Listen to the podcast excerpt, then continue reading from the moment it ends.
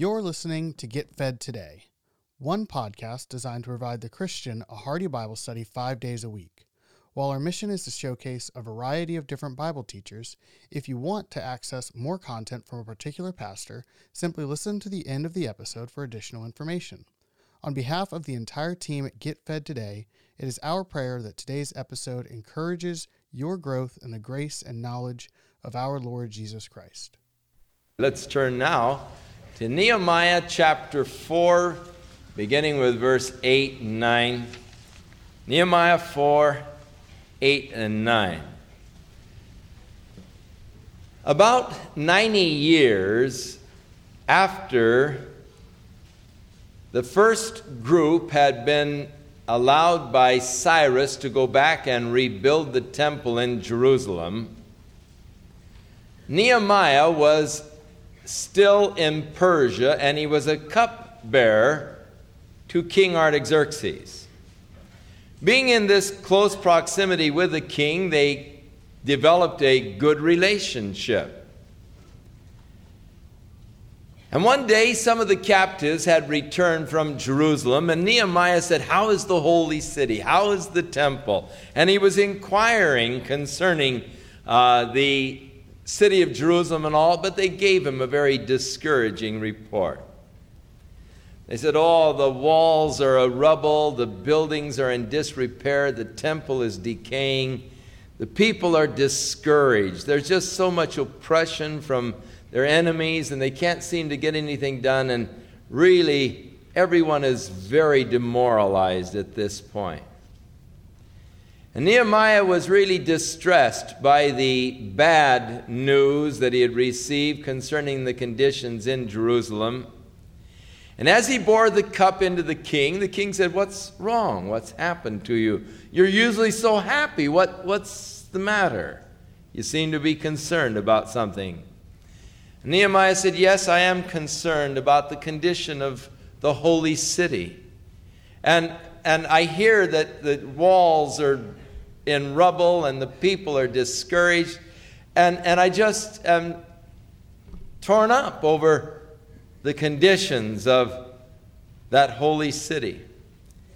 So, in 445, Artaxerxes gave the commandment to Nehemiah to return to Jerusalem that he might restore and rebuild it.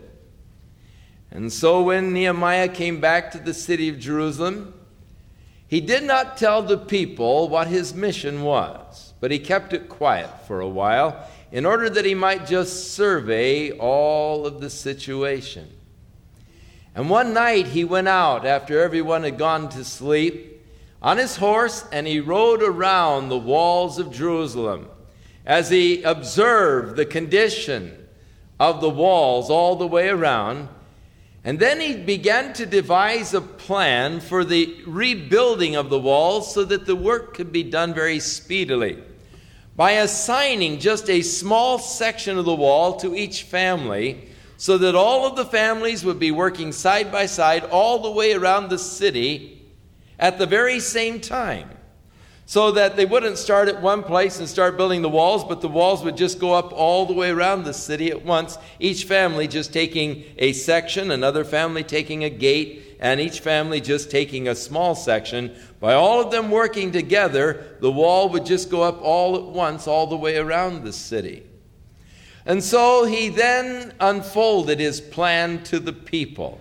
We're going to rebuild the walls in order that we might have a strong place of defense again against the enemies. And so they started rebuilding the walls, and uh, these people in the land that were oppressing them sought to discourage them, or they uh, discourage or sought to discourage them by ridicule. One of the fellows said, "Oh, the wall they're building of a uh, fox went up, he could knock it over. You know, the wolf could huff and puff and blow the thing down. Uh, there's nothing to it, you know. And, and they then sought to hinder them by assaults, more direct methods. They, they would uh, attack a certain section of the wall. And then they'd knock over the rocks that the fellows had just put up when they'd dry them off and break it down. And, and so the work was really uh, under a lot of harassment by the enemies. And so at this point in chapter 4, Nehemiah said, So we offered our prayer unto God and set a watch against them day and night. It is interesting to me that the leaders of the Old Testament were all of them men of prayer. They were men who had learned how to turn things over to God. Men who knew that though they had strength, there were limitations to their strength. There were limitations to their abilities, and they were conscious of that. And so they were constantly drawing from God and those resources of God through prayer. And all the way through the book of Nehemiah, we find him throwing up prayers to God. And so we prayed, he said, about this. And so we brought this before the Lord. And now, with this problem, with the enemies harassing them in their building, he said, And so we offered our prayer unto God. Those men who have ever been able to have any real accomplishment in life are the men who prayed.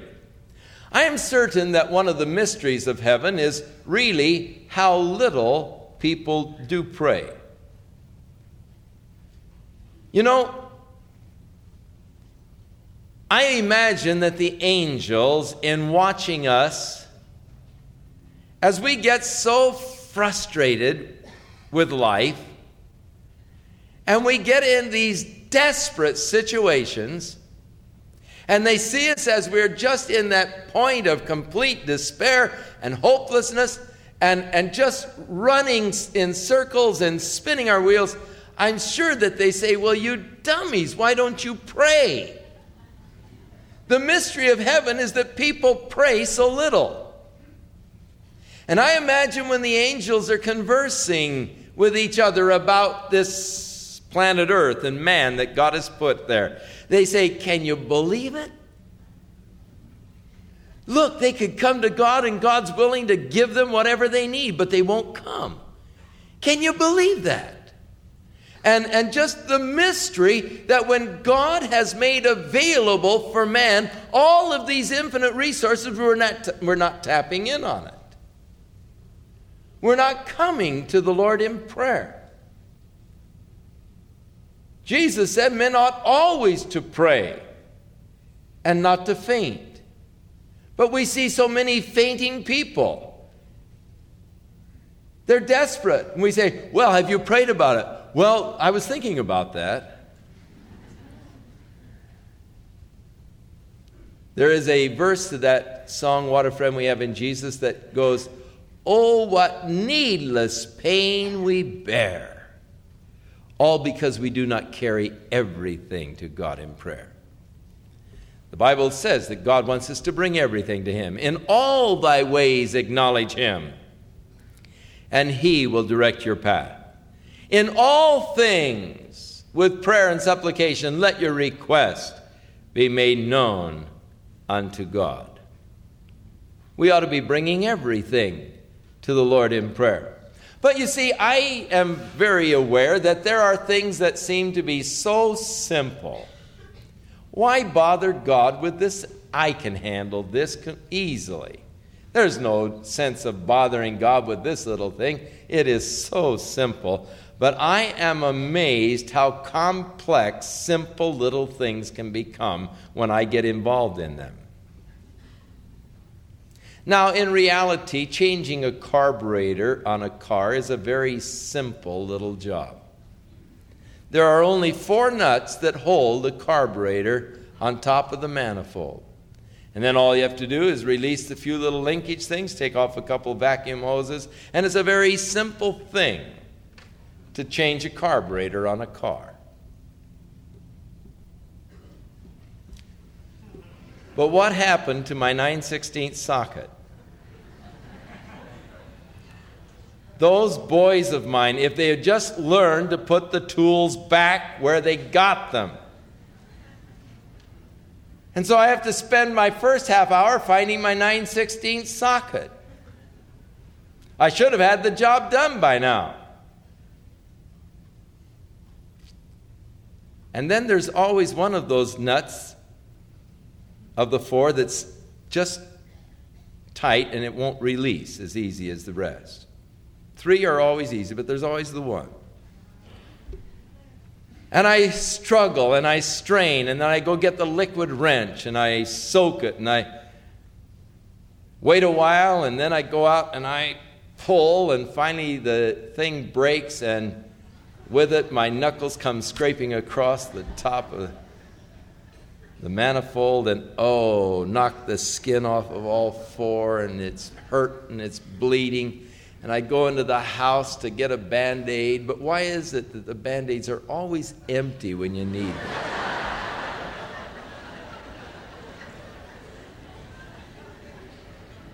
and I've got grease all over my hands, and there's grease in the cuts, and so I get out the Comet because it'll cut the grease, and I wash it off, and of course it stings a bit. But I can't find a band aid, so I just wrap some paper towels around it and head back out again. And about that time, my wife calls and said, Who left all the grease in the sink? I just finished the dishes this morning, you know, and someone got the sink greasy, so I've got to go back in and use the Comet on the sink. And I finally get back out to my carburetor again and put on the new one and connect up all the little linkage and put in the vacuum hoses and tighten down on all of the nuts. And then I don't know, I always wonder did I tighten that one enough? I don't want any air leaking through, so I'll give it just one more half of a turn. And my, I break off the bolt right down inside the head, you know, just. So got to take the rest of them off, undo the linkage, take off the vacuum hoses, get my drill and make a hole and get my easy out and work that one stud out of the manifold, you know. And what should have been a simple job, and here I've been, my wife says, Well, I thought you said it'd only take you a half hour.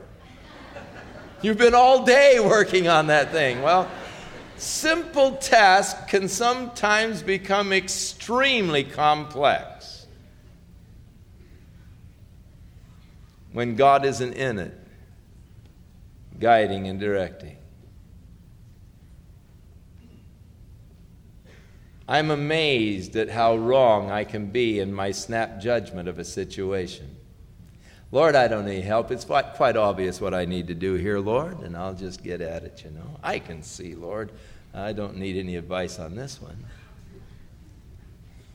And like Joshua and the men of Israel, when the Gibeonites came with their moldy bread and their worn out shoes, and they took stock of their victuals and inquired not of the Lord. Why, it's obvious these fellows have come from a long ways. Look how moldy their bread is. Look how worn out their shoes are. Lord, we don't need to ask you about this one. We can handle this one ourselves.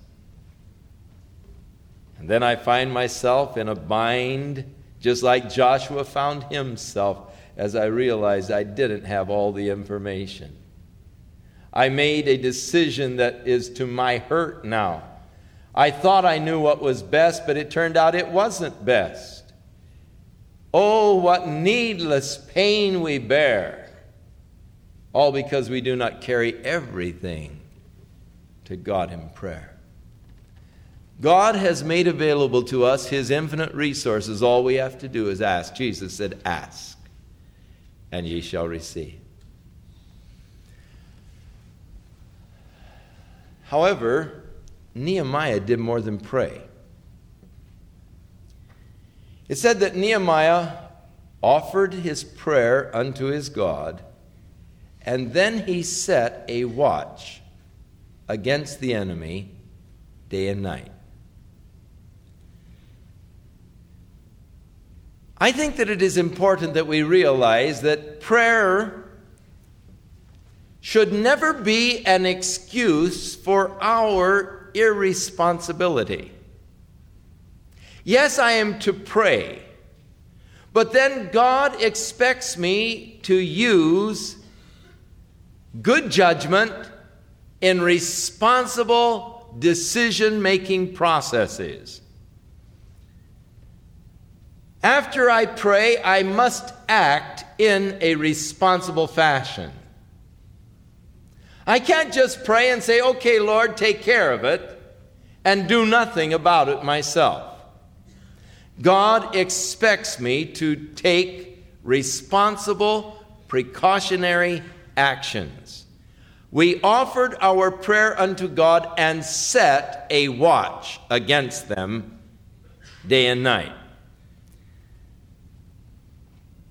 There are many people who use prayer as an excuse for irresponsibility.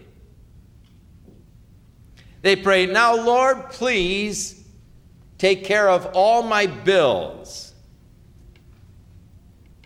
And they get charge cards and they go out and run up the charge accounts and they go out and charge a new 280Z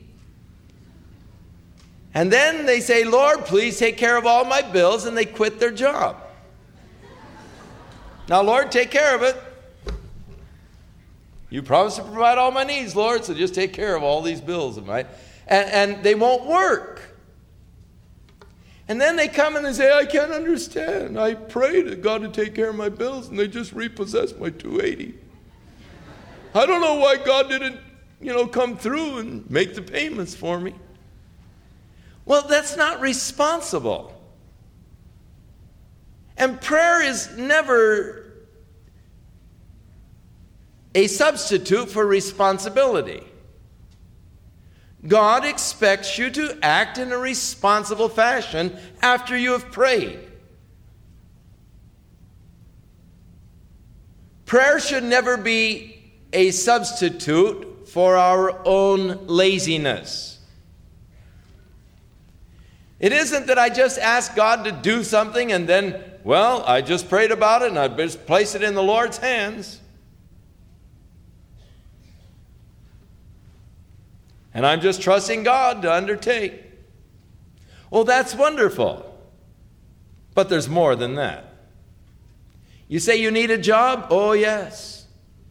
Well, what are you doing about it? Oh, I'm praying every morning when I get up that God will give me a job.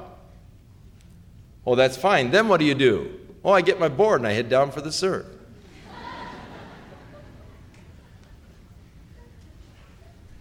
Well, no employer is going to come swimming through the surf to hire you.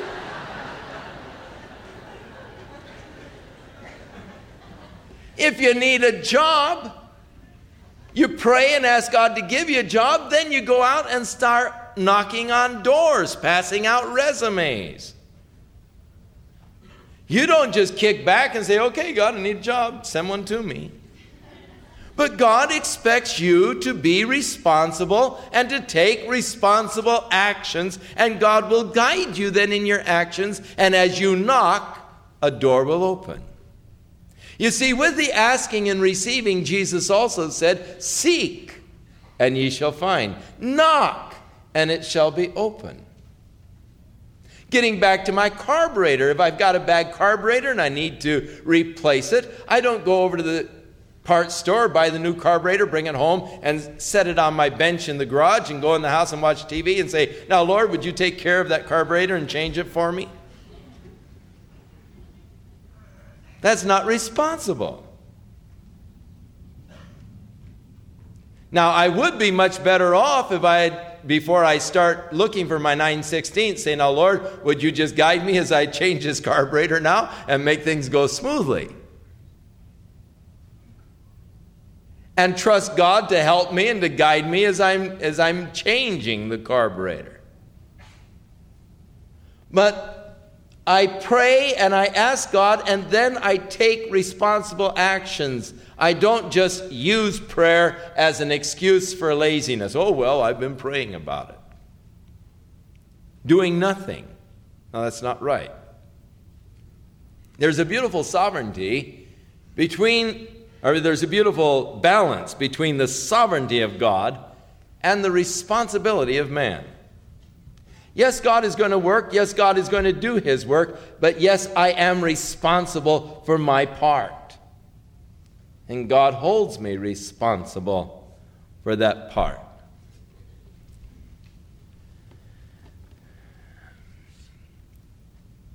Prayer never negates common sense. God expects you to use good common sense.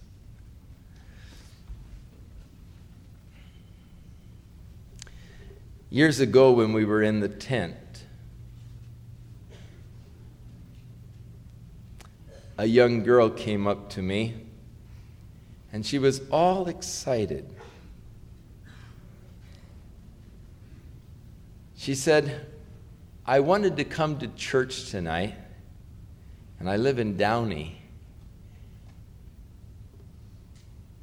And so I got in my car, and when I t- turned on the key, I saw that the gas tank was empty. And so I got the hose and put water in the tank because I didn't have any money. And I said, Lord, if you can change water into wine, you can change water into gasoline. And she said, I made it all the way here. well, that put me under tremendous pressure.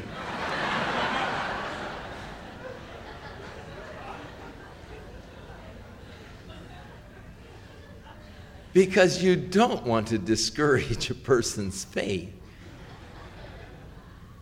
But yet, there's just something about good common sense that tells you you don't put water in the gas tank asking God to make a conversion for you.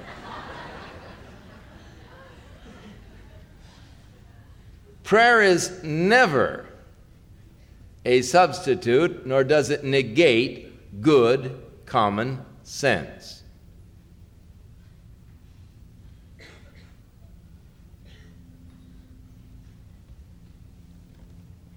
We ask God to help us, and then we step out and do what seems best and right in our minds under the situation. Trusting that God will help us. Trusting that if we are going in the wrong direction, God will shut the door. Trusting that He will inspire our minds in the right direction.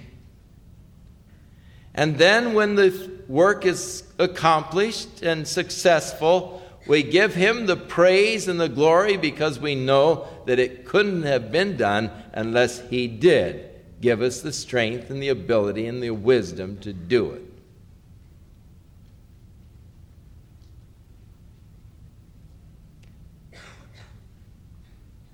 But God expects us to take wise precautions, not to live foolhardily. You remember Satan came to Jesus and said, Why don't you jump off this precipice, the pinnacle of the temple? For after all, it is written, He will give His angels charge over thee to keep thee in all of thy ways, to bear thee up, lest you dash your foot against a stone. So, if you are really a child of God, you can jump off, and because He said He won't allow you to dash your foot on a stone, you won't dash your foot down at the bottom of this wall. Act irresponsibly. Do something stupid. And Jesus said, Oh no. For it is written again, Thou shalt not tempt the Lord thy God. God expects you to act in a responsible manner. God doesn't expect you to deliberately put yourself in jeopardy and they then say, Oh God, get me out. To jump off a cliff and say, Lord, don't let me fall.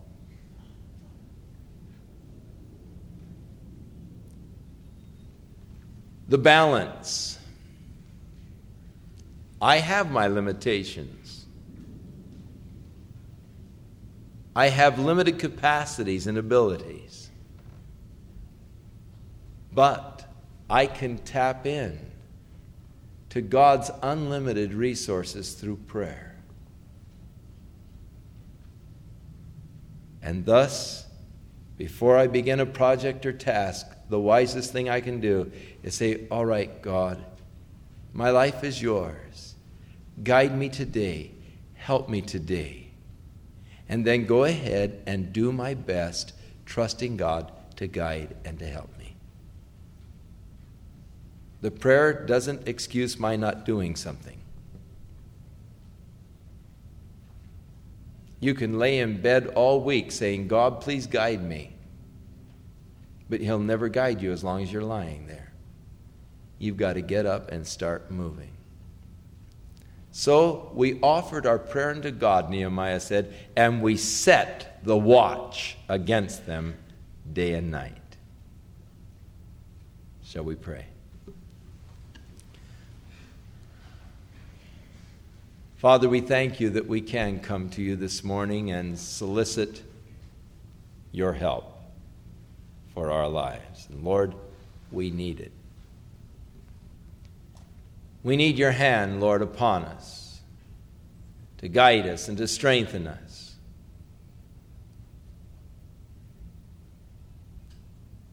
Lord, we pray that those that are here might learn that glorious resource that is available to each one through prayer. In Jesus' name, amen. Thank you for listening to Get Fed Today. Today's sermon comes from Pastor Chuck Smith. If you enjoy the message, you can access more of Pastor Chuck's teaching ministry by visiting pastorchuck.org.